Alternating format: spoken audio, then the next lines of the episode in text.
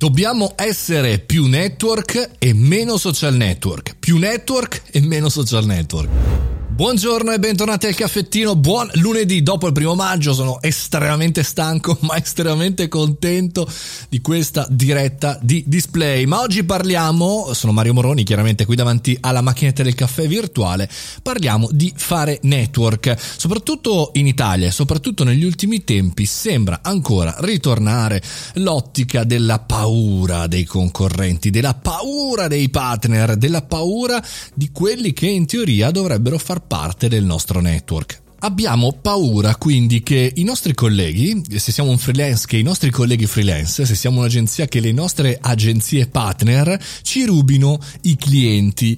Ricordiamoci sempre che i clienti, le aziende che lavorano con noi non lavorano per il prezzo, non lavorano per il prodotto, ma lavorano perché vogliono lavorare con noi.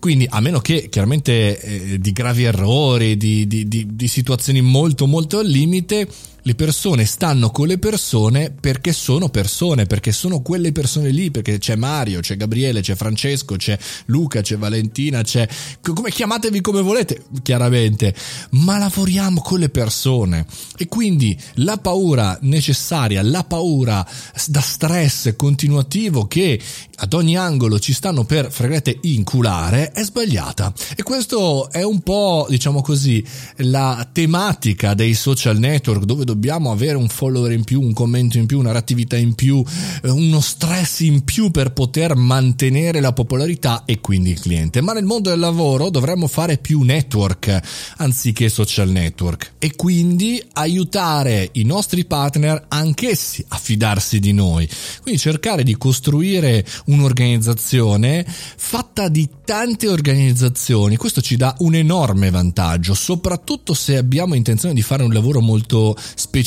o alcune cose non le vogliamo fare. Beh, è fantastico, le facciamo fare ad altri che le vogliono fare e insieme chiaramente andiamo a, ad aiutare il nostro cliente e le nostre aziende a raggiungere un risultato. E lo so, e lo so qual è la domanda che state facendo. Sì, ma se questo alla fine chiama il cliente, guarda, fagli firmare un contratto di non concorrenza se proprio sei così ossessionato, ma anche lì la vita è lunga. La vita lavorativa è anch'essa abbastanza lunga.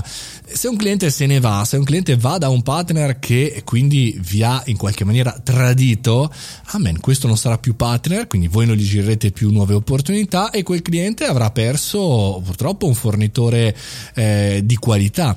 E quindi, e quindi, vuol dire che quel partner e quel cliente non vanno bene per voi, non sono il cliente e il partner giusto, non sono le persone giuste.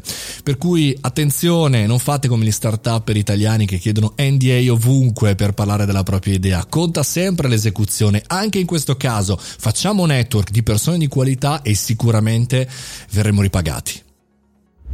So che è complicato fidarsi, so che è complicato, andremo eh, veramente alla lunga. Un giorno faremo una live di 10 ore su questo argomento, ma per ora ci bastava la spinta per affrontare questa settimana. Ci sentiamo comunque anche domani 7.30 qui con il caffettino. Fate i bravi e buona settimana.